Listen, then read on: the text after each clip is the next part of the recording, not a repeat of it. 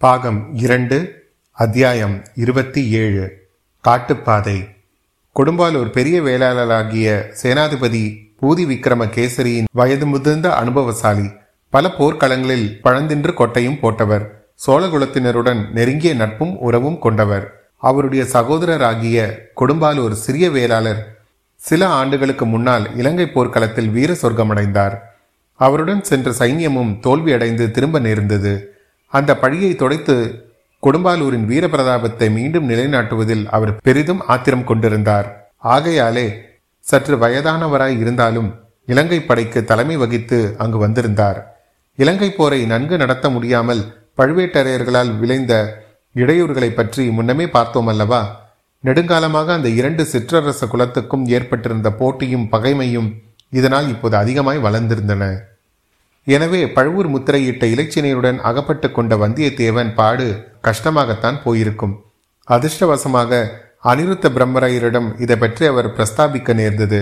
வந்தியத்தேவனை பற்றிய உண்மையை ஆழ்வாரக்கடியானிடம் இருந்து தெரிந்து கொண்ட அனிருத்தர் அவனையே சேனாதிபதி பூதி விக்ரம கேசரியிடம் சென்று உண்மையை தெரியப்படுத்தும்படி அவசரமாக அனுப்பி வைத்தார்.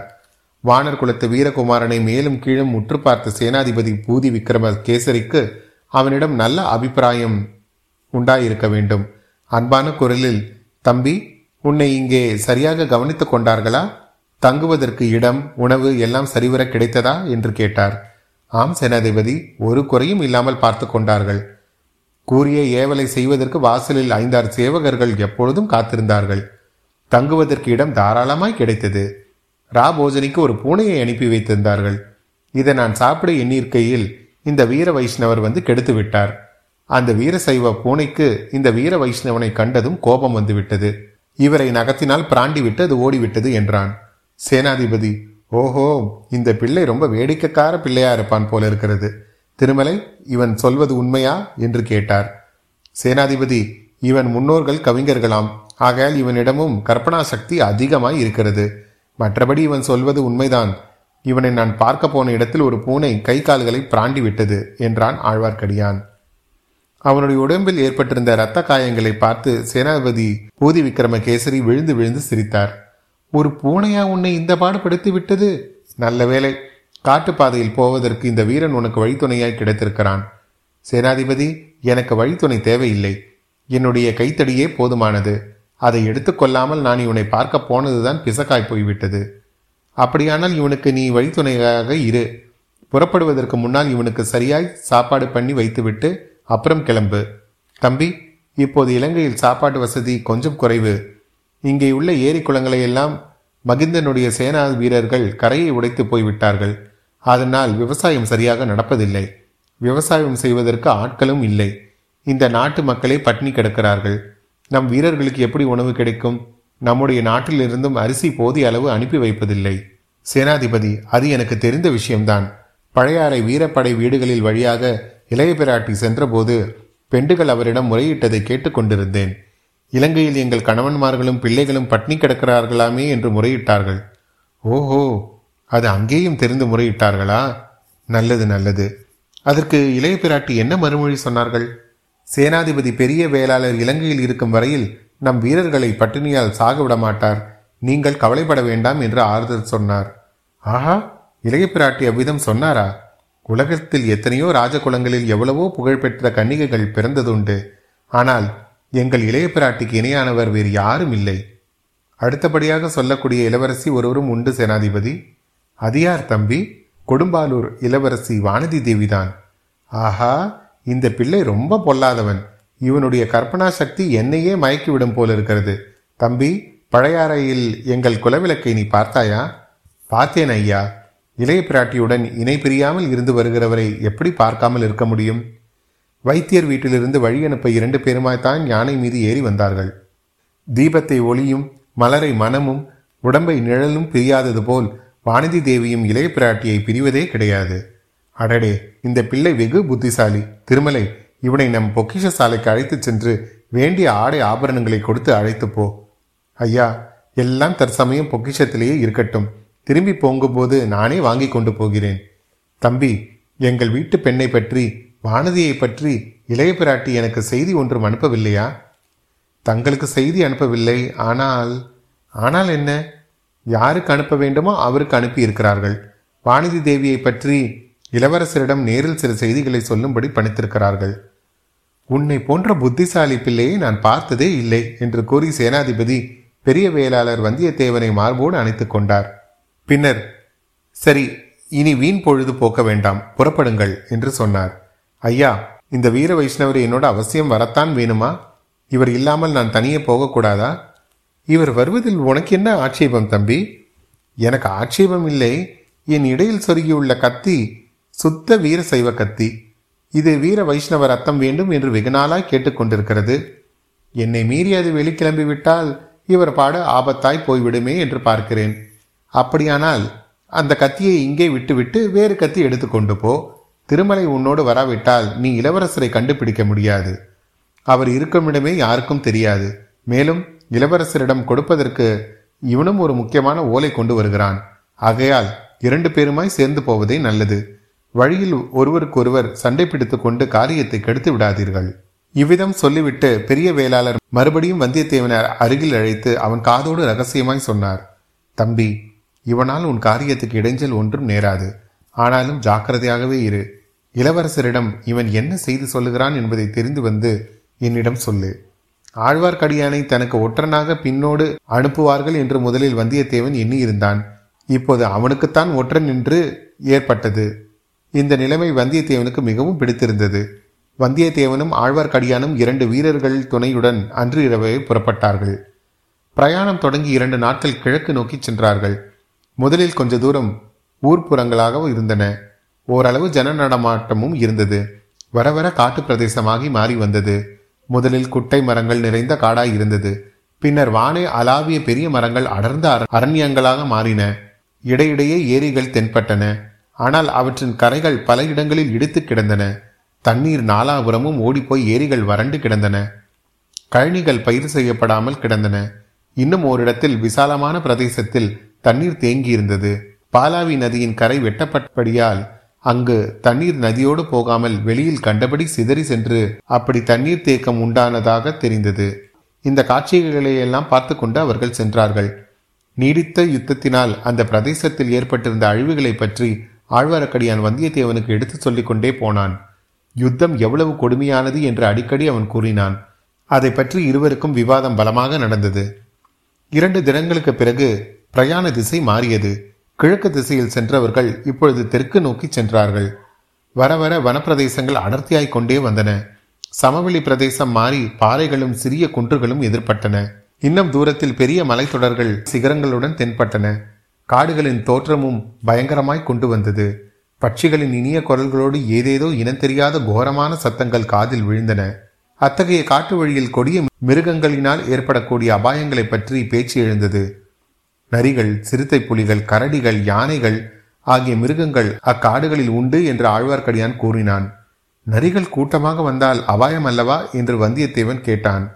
கடம்பூர் மாளிகையில் அவன் கண்ட பயங்கர கனவு அவனுக்கு நினைவு வந்தது. நரிகள் கூட்டத்தை காட்டிலும் ஒற்றை நரியின் ஊழையினால் அபாயம் அதிகம் என்று ஆழ்வார்க்கடியான் கூறினான். அது எப்படி சுவாமிகளே? இந்த காடுகளில் நரியும் சிறுத்தையும் சேர்ந்து வேட்டைக்கு போகும். சிறுத்தை ஆங்காங்கே பதுங்கி கொண்டிருக்கும். நரி அங்கும் இங்கும் ஓடி இரையை தேடும். மனிதனையோ மான் முதலிய சாது மிருகத்தையோ கண்டால் ஒற்றை குரலில் ஊழையிடும் உடனே சிறுத்தை பாய்ந்து வந்து விழுந்து கொள்ளும் இப்படி சிறுத்தைக்கு ஒற்றன் வேலை செய்யும் நரிக்கு ஓரி என்று பெயர். இப்படி இவர்கள் பேசிக்கொண்டு போனபோது சற்று தூரத்தில் கடல் குமுறுவது போன்ற சத்தம் கேட்டது. கடற்கரையிலிருந்து வெகு தூரம் வந்து விட்டோமே இது என்ன சத்தம்? என்று வந்தியத்தேவன் கேட்டான். பக்கத்தில் எங்கேயோ ஏரி அல்லது குளம் இருக்க வேண்டும். அதில் தண்ணீர் கொடுப்பதற்கு யானை மந்தை வருகிறது போல் தோன்றுகிறது என்றான் ஆழ்வார்க்கடியான். ஐயையோ யானை மந்தையில் நாம் அகப்பட்டு கொண்டால்? அதை பற்றி கொஞ்சமும் பயமில்லை. மந்தையில் வரும் யானைகள் நம்மை ஒன்றும் செய்து விட மாட்டா. நாம் ஒதுங்கி நின்றால் அவை நம்மை திரும்பி கூட பார்க்காமல் வழியோடு போய்விடும். அதற்குள் அவர்களுடன் வந்த வீரர்களில் ஒருவன் ஒரு மரத்தின் மேல் ஏறி நாலு பக்கமும் பார்த்தான். ஐயா ஐயா ஒற்றை யானை வருகிறது மத யானை. மரங்களை முறித்தும் அதம் செய்து கொண்டும் வருகிறது என்று கூவினான். ஐயோ இது என்ன சங்கடம்? எப்படி தப்புவது? என்று ஆழ்வார்க்கடியான் பீதியுடன் கூறி அங்கும் இங்கும் பார்த்தான். மந்த யானைகளுக்கு இல்லை என்றீர்? ஒற்றை யானைக்கு ஏன் இவ்வளவு பயம்? என்று வந்தியத்தேவன் கேட்டான். அப்பனே மதம் கொண்ட ஒற்றை யானை சாதாரண ஆயிரம் யானைகளுக்கு சமமானது. அதன் மூர்க்கத்தனத்துக்கு முன்னால் யாரும் எதிர்த்து நிற்க முடியாது. எங்கள் மூன்று பேரின் கையில் வேல் இருக்கிறது உம்முடைய கையில் ஒரு தடி இருக்கிறதே. ஒரு மத யானையை ஆயிரம் வேல்களாலும் எதிர்க்க முடியாது. அதோ ஒரு செங்குத்தான குன்று தெரிகிறதே. அதில் நாம் ஏறிக்கொண்டால் ஒருவேளை தப்பித்துக் கொள்ளலாம். ஓடி பாருங்கள். இவ்வாறு சொல்லி ஆழ்வார்க்கடியான் குன்றை நோக்கி ஓடினான். மற்றவர்களும் பின்தொடர்ந்தார்கள். ஆனால் கொஞ்ச தூரம் ஓடியதும் எதிரில் ஒரு ஆழமான செங்குத்தான பள்ளத்தாக்கு இருப்பதை பார்த்தார்கள். அவர்கள் நின்ற இடத்துக்கும் சற்று தூரத்தில் இருந்த குன்றுக்கும் மத்தியில் அந்த பள்ளத்தாக்கு இருந்தது. பள்ளத்தாக்கின் விளிம்பில் வந்து அவர்கள் நின்றார்கள். யானையோ அதிவேகமாக அவர்களை நெருங்கி வந்து கொண்டிருந்தது. மனிதர்களை பார்த்ததும் அதன் வெறி அதிகமாய் இருக்க வேண்டும். துதிக்கையை தூக்கி கொண்டு அந்த மத யானை பிளிறிய போது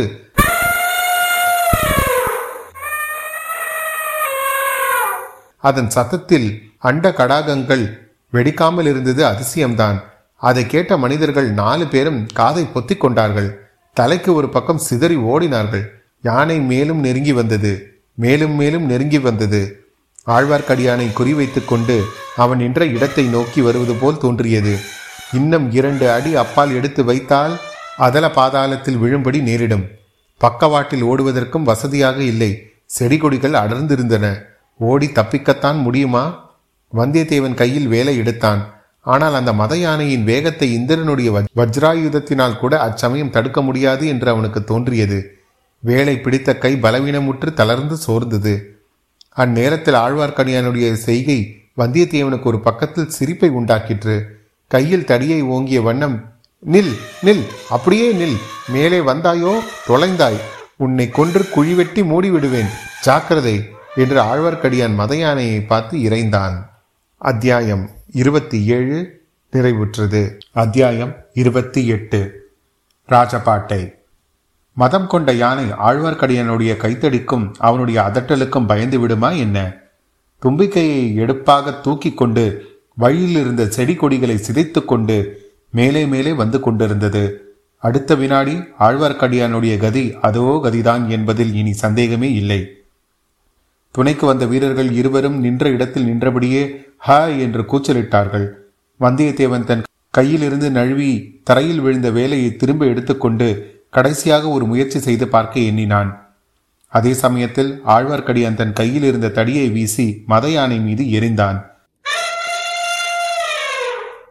மறுக்கணம் ஆழ்வார்க்கடியானை காணவில்லை. அவனுடைய தலைப்பாகை காற்றில் பறந்து சென்று ஒரு மரக்கிளையில் விழுந்தது. ஆழ்வார்க்கடியான் என்ன ஆகியிருப்பான் என்று சிந்திப்பதற்குள்ளேயே அதை காட்டிலும் முக்கியமான சம்பவம் ஒன்று நிகழ்ந்துவிட்டது. அவன் மறைந்த இடத்தின் அருகில் சென்ற யானை திடீரென்று மண்டியிட்டது போல் முன்காலை மடக்கிக் கொண்டு பின்புறமாய் சாய்ந்தது. அந்த வனப்பிரதேசம் முழுவதிலும் எதிரொலி செய்த ஒரு பயங்கரமான பிளிரல் சத்தம் கேட்டது. மறுகணத்தில் மலை போன்ற அந்த மத யானையின் உருவம் முழுவதும் மறைந்து விட்டது யானை அந்த படுபாதாளத்தில் உருண்டு உருண்டு விழுந்தபோது சரிந்து விழுந்த பாறைகளின் தூசி படலம் மேலே எழுந்து பரவியது. என்ன நடந்தது என்பதை சிந்தித்து தெரிந்து கொள்வதற்கு வந்தியத்தேவனுக்கு சிறிது நேரம் ஆயிற்று ஆழ்வார்க்கடியானுக்கு பின்னால் பெரும் பள்ளம் இருந்தபடியால் அவன் தடியை வீசி எறிந்த வேகத்தில் பின்புறம் சாய்ந்து விழுந்து விட்டான். அவனை நோக்கி சென்ற மத யானை முன்னங்கால் இரண்டையும் பள்ளத்தில் வைத்து விட்டது. பிறகு சமாளிக்க பார்த்தும் முடியவில்லை. அதனுடைய குன்றை ஒத்த உடலின் பெருங்கணமே அதற்கு சத்ருவாகி அந்த பள்ளத்தில் கொண்டு தள்ளிவிட்டது. மத யானைக்கும் மத யானைக்கும் யொத்த ஆழ்வார்க்கடியானுக்கும் ஒரே நேரத்தில் ஒரே விதமான மரணம் சம்பவித்துவிட்டது. இதை வந்தியத்தேவனுடைய உள்ளம் உணர்ந்ததும் அவனுடைய உடம்பு சிலிர்த்தது. அவனுடைய இதயத்தில் பெரும் வேதனை உண்டாயிற்று. அந்த ஸ்ரீ வைஷ்ணவன் மீது வந்தியத்தேவனுக்கு முதலில் ஏற்பட்டிருந்த சந்தேகங்கள் எல்லாம் மறைந்து பிரயாணத்தின் போது அவன் பேரில் ஒருவித வாஞ்சையே ஏற்பட்டிருந்தது. அப்படிப்பட்டவனுக்கு இத்தகைய கதியா நேர வேண்டும்? அவனுடைய உதவியும் வழித்துணையும் இல்லாமல் இனி தான் தான் ஏற்றுக்கொண்டு வந்த காரியத்தை தானாகவே செய்து முடிக்க வேணுமே? என்ற கவலையும் தோன்றியது. வைஷ்ணவனும் யானையும் பள்ளத்தில் விழுந்து மறைந்த இடத்திற்கு அருகில் வந்தியத்தேவன் வந்து நின்று கீழே உற்று பார்த்தான். புழுதி படலமாக இருந்தது. ஒன்றுமே புலப்படவில்லை. கொஞ்சம் கொஞ்சமாக புழுதி அடங்கி யானை சென்ற வழியில் செடி கொடிகளும் பாறைகளும் ஹீதமாக விழுந்திருப்பது தெரிந்தது. என்ன தம்பி சும்மா வேடிக்கை பார்த்து கொண்டு நிற்கிறாய்? ஒரு கை கொடுக்க கூடாதா? என்று குரலை கேட்டதும் வந்தியத்தேவனுக்கு ஒரு தரம் தூக்கி வாரி போட்டது. அதிசயத்தினால் தள்ளாடி விழாமல் குரல் வந்த இடத்தை நோக்கினான். யானை விழுந்த வழியையொட்டியினார் போல் செங்குத்தான பாறையோரத்தில் ஒரு மரத்தின் ஆணிவேரை பிடித்துக்கொண்டு ஆழ்வார்க்கடியான் தொங்கிக் கொண்டிருந்தான். வந்தியத்தேவனுடைய குதூகலத்தை கேட்கவும் வேணுமா? உடனே வேடிக்கையை பேச்சும் வந்துவிட்டது. ஓஹோ வைஷ்ணவரே கஜேந்திரனுக்கு மட்டும் மோட்சத்தை அளித்துவிட்டு நீர் திருசங்கு சொர்க்கத்தில் தங்கிவிட்டீரோ? என்று சொல்லிக்கொண்டே வீரர்களை கைத்தட்டி அழைத்தான். தன் அறையில் சுற்றியிருந்த துணி சுருளை அவிழ்த்து எடுத்து ஒரு முனையை இரு வீரர்களையும் கெட்டியாக பிடித்து கொள்ளச் செய்தான். இன்னொரு முனையை கீழே விட்டதும் ஆழ்வார்க்கடியான் மரத்தின் வேரை விட்டுவிட்டு துணி சுருளை பிடித்து கொண்டான். மூன்று பேருமாக பிடித்து இழுத்து உன்பாடு என்பாடு என்ற அந்த வைஷ்ணவினை மெதுவாக மேலே கொண்டு வந்து சேர்த்தார்கள். சிறிது நேரம் வரையில் ஆழ்வார்க்கடியான் நெடிய பெருமூச்சு விட்டுக்கொண்டு பிரங்கையற்றவன் போல் படுத்து கிடந்தான். மற்றவர்கள் அவனை சூழ்ந்து நின்று ஆஸ்வாசப்படுத்தினார்கள். சட்டென்று எழுந்து உட்கார்ந்து கிளம்புங்கள் நன்றாய் இருட்டுவதற்குள் ராஜபாட்டைக்கு போய் சேர்ந்து விட வேண்டும். என் தலைக்குட்டை எங்கே தடி எங்கே? என்று கேட்டான். ஒன்றும் அவசரமில்லை. நீர் இன்னும் சிறிது நேரம் ஆஸ்வாசப்படுத்திக் கொள்ளும். பிறகு நாம் புறப்படலாம் என்று சொன்னான் வந்தியத்தேவன். அப்போது ஒரு நரி ஊளையிடும் சத்தம் கேட்டது. இன்னொரு பக்கத்தில் இன்னொரு நரி தன் இனிய கீதத்தை ஆரம்பித்தது. நூறு இருநூறு நரிகள் கோஷ்டி கானம் இசைத்தன. மேட்டு பிரதேசமாய் இருந்த காட்டிலிருந்து கீழே பள்ளத்தை நோக்கி பல இடங்களில் பிரயாணங்கள் ஏற்பட்டன. புதர்களில் மறைந்து செல்லும் சிறுத்தைகளே அச்சலசலப்புகளுக்கு காரணம் என்று சொல்லி தெரிய வேண்டிய அவசியம் இருக்கவில்லை. பள்ளத்தில் மேலே கழுகுகளும் பருந்துகளும் வட்டமிடத் தொடங்கின. யானையின் மரணம் என்பது சாதாரண விஷயமல்ல. சுற்றும் பக்கம் வெகு தூரத்திலிருந்தெல்லாம் ஊன் தின்னும் மிருகங்களும் பட்சிகளும் சற்று நேரத்துக்கெல்லாம் கஜேந்திரனுடைய உடலை பட்சிப்பதற்காக வந்துவிடும். நாமும் அவற்றுக்கு பச்சனமாகி விடுவோம். புறப்படுங்கள் உடனே என்றான் ஆழ்வார்க்கடியான். அவன் கூறியதை வந்தியத்தேவன் இப்போது மறுத்து பேசவில்லை. நால்வரும் காட்டு வழியில் எவ்வளவு துரிதமாக போக முடியுமோ அவ்வளவு துரிதமாக நடந்தார்கள். அஸ்தமிக்கும் சமயத்துக்கு ராஜபாட்டையை அடைந்தார்கள். ராஜபாட்டையில் வருவோரும் போவோரும் வண்டிகளும் வாகனங்களுமாக ஒரே கலகலப்பாக இருந்தது. யானைகள் மீது சர்வசாதாரணமாக ஏறி வருபவர்களை பார்த்து வந்தியத்தேவன் வியப்புற்றான். இம்மாதிரி மிருகம் ஒன்றுதானா? காட்டுப்பாதையில் அவ்வளவு பீதியை உண்டு பண்ணிவிட்டது? என்று எண்ணி எண்ணி ஆச்சரியப்பட்டான். இந்த ராஜபாட்டை எங்கிருந்து எங்கே போகிறது? நாம் எங்கே வந்திருக்கிறோம்? எங்கே போகிறோம்? என்று கேட்டான். அனுராதபுரத்திலிருந்து சிம்மகிரிக்கு போகும் ராஜபாட்டையில் வந்து சேர்ந்திருக்கிறோம். தம்பல்லை இன்னும் அரைக்காத தூரத்தில் இருக்கிறது. ராத்திரி அங்கே போய் சேர்ந்து விடலாம் என்றான் ஆழ்வார்க்கடியான். ராஜபாட்டை வழியாகவே சுகமாய் வந்திருக்கலாமே. எதற்காக காட்டு வழியாக வந்தோம்? ராஜபாட்டையில் நாம் நெடுங்கிலும் வந்திருந்தால் நூறு இடத்தில் நம்மை நிறுத்தி சோதனை செய்திருப்பார்கள். அனுராதபுரத்தில் அடியோடு நிறுத்தி போட்டிருப்பார்கள். நாம் யாரை தேடி வந்திருக்கிறோமோ அவர் சிம்மகிரிக்கு பக்கம் சென்றிருப்பதாக அறிந்தேன். அதனால்தான் குறுக்கு வழியில் வந்தேன். இன்னமும் அவரை நாம் கண்டுபிடிக்கத்தான் போகிறோமோ இல்லையோ? வேறு எங்கேயாவது போகாதிருக்க வேண்டும் என்றான் ஆழ்வார்க்கடியான். ராஜபாட்டையின் இரு பக்கங்களிலும் ஏராளமான வீடுகளும் கிராமங்களும் கடைவீதிகளும் கொல்லர் தச்சர் பட்டறைகளும் இருந்தன. சிங்களர்களாக தோன்றினார்கள். ராஜபாட்டையில் தமிழ்நாட்டு போர் வீரர்கள் குடுக்கும் நெடுக்கும் போய்க் கொண்டிருந்தார்கள். ஆனால் இருபுறமும் வசித்த சிங்களவர்கள் எவ்வித தடையுமின்றி நிர்பயமாய் தங்கள் தொழில்களை செய்து கொண்டிருந்தார்கள். இந்த பகுதியெல்லாம் இப்போது யாருடைய வசத்தில் இருக்கிறது? என்று வந்தியத்தேவன் கேட்டான். சோழ சைன்யம் தம்பல்லை வரையில் கைப்பற்றி இருக்கிறது அப்பால் சிம்மகிரி குன்றும் கோட்டையும் மஹிந்தன் வசம் இருக்கின்றன. இந்த பக்கங்களில் வசிக்கும் ஜனங்கள் பெரும்பாலும் சிங்களர்கள்தான். பொன்னியின் செல்வர் இங்கே வந்த பிறகு யுத்தத்தின் போக்கே மாறிவிட்டது. சோழ வீரர்களும் மஹிந்தனுடைய வீரர்களுக்கும் தான் சண்டை. அதாவது போர்க்களத்தில் எதிர்படும் போது மற்றபடி குடிகள் நிர்பயமாய் வாழலாம். புத்த குருமார்களுக்கு ஒரே கொண்டாட்டம். அனுராதபுரத்தில் இடிந்து போன புத்த விகாரங்களை எல்லாம் நம் இளவரசர் திரும்ப புதுப்பித்து கட்டும்படி கட்டளையிட்டிருக்கிறாராம். இட்டிருக்கிறாராம் கேட்டாயா கதையை? பௌத்த குருக்கள் ஏன் குதூகலமடைய மாட்டார்கள்? இளவரசரை நான் சந்திக்கும் போது நீங்கள் செய்யும் காரியம் எனக்கு கொஞ்சமும் பிடிக்கவில்லை என்று சொல்லிவிடப் போகிறேன். கட்டாயம் சொல்லிவிடும். உம்மை பிடிக்காத காரியத்தை செய்வதற்கு இந்த இளவரசர் யார்? அவருக்கு என்ன கொம்பு முளைத்திருக்கிறதா என்ன? என்றான் வல்லவரையன். அவருக்கு கொம்பு முளைத்திருக்கவில்லை. தம்பி அது உண்மையே. ஆனாலும் அவரிடம் ஏதோ ஒரு சக்தி இருக்கிறது. அவருக்கு பின்னால் யார் என்ன குறை சொன்னாலும் எதிரில் அவரை பார்த்ததும் மயங்கி போய் நின்று விடுகிறார்கள். இளவரசரை எதிர்த்து பேசும் சக்தி யாருக்கும் இருப்பதில்லை. அத்தகைய சக்தி இளவரசரை தம் இஷ்டப்படி நடக்க செய்யும் சக்தி ஒரே ஒருவருக்குத்தான் உண்டு. ஆமாம் வீர வைஷ்ணவ ஆழ்வார்க்கடியாரின் அற்புத சக்தியை அறியாதவர் யார்? அப்படிப்பட்ட பயங்கர மத யானையை கைத்தடியால் எதிர்த்து வென்றவருக்கு இளவரசர் எம்மாத்திரம்? நான் கூறியதை நீ சரியாக புரிந்து கொள்ளவில்லை தம்பி. பொன்னியின் செல்வன் எங்கே? இந்த ஏழை வைஷ்ணவன் எங்கே? மத யானையை கைத்தடி கொண்டு எதிர்ப்பேன். புலியையும் கரடியும் சிங்கத்தையும் வெறுங்கையோடு எதிர்ப்பேன். ஆனால் பொன்னியின் செல்வர் முன் நேருக்கு நேர் நிற்கும்போது என் தைரியமெல்லாம் எங்கேயோ போய்விடுகிறது.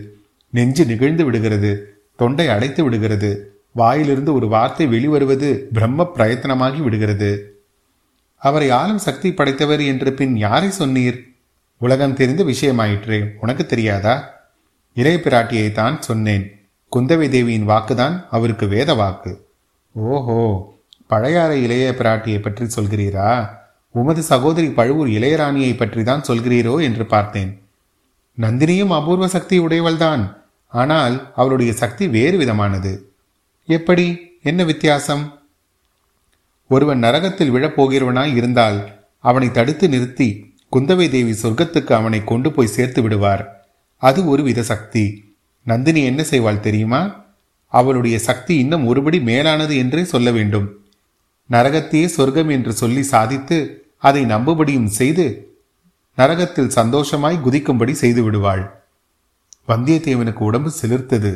நந்தினியின் குணாதிசயத்தையும் அவளுடைய பயங்கர மோகன சக்தியையும் இந்த வீர வைணவன் எவ்வளவு சரியாக அளந்து மதிப்பிட்டு வைத்திருக்கிறான்? நந்தினி இவனுடைய சகோதரி என்று சொல்வது மெய்யாகத்தான் இருக்குமோ? இந்த யோசனையில் வந்தியத்தேவன் ஆழ்ந்து விட்டிருந்தபடியால் மேலே ஒன்றும் கேட்கவில்லை. சிறிது தூரம் மௌனமாகவே நடந்தார்கள். இந்த மௌனத்தை கலைத்து சில குதிரைகளின் குழம்பு சத்தம் கேட்டது. அவர்களுக்கு எதிர்ப்புறத்திலிருந்து சப்தம் வந்தது. சில நிமிஷத்துக்கெல்லாம் நாலு குதிரைகள் வெகு வேகமாக நாலு கால் பாய்ச்சலில் வந்தன. சூறாவளி காற்றைப் போல் புழுதியை கிளப்பி விட்டு கொண்டு வந்த அக்குதிரைகள் மின்னல் மின்னும் நேரத்தில் கால்நடை பிரயாணிகளை தாண்டிச் சென்றன. ஆயினும் அந்த சிறிய நேரத்திலேயே அக்குதிரைகளின் மேலிருந்தவர்கள் ஒருவருடைய முகத்தை வந்தியத்தேவன் பார்த்து தெரிந்து கொள்ள முடிந்தது. ஆஹா பார்த்திபேந்திரவர்மன் அல்லவா இவன்? காஞ்சியில் உள்ள இளவரசர் ஆதித்தரின் அந்தரங்க நண்பன் அல்லவா? நம்மை அவ்வளவாக பிடிக்காதவன் அல்லவே. இவன் எங்கே வந்துவிட்டு எங்கே போகிறான்? எதற்காக இவன் இலங்கைக்கு வந்தான்? எப்போது வந்தான்? பிரயாணிகளை தாண்டி சென்று குதிரைகள் சற்று தூரம் போனதும் கம்பீரமான ஒரு குரலில் நில்லுங்கள் என்று கட்டளை பிறந்தது. குதிரைகள் நின்றன. பிறகு அந்த பக்கமாக திரும்பின அவர்களில் தலைவனாக காணப்பட்டவன் குதிரையை செலுத்திக் கொண்டு முன்னால் வந்தான். மற்றவர்கள் பின்தொடர்ந்து வந்தார்கள். முன்னால் வந்தவன் வல்லவரையன் எண்ணியது போலவே நாம் முன்ன மாமல்லபுரத்தில் பார்த்திருக்கும் பார்த்திபேந்திர பல்லவன் தான். வந்தியத்தேவனை அவன் உற்று பார்த்துவிட்டு இது என்னப்பா இது? நீ எப்படி இங்கு வந்து சேர்ந்தாய்? தஞ்சாவூரில் நீ திடீரென்று மாயமாய் மறைந்து விட்டாய் என்று சொன்னார்களே.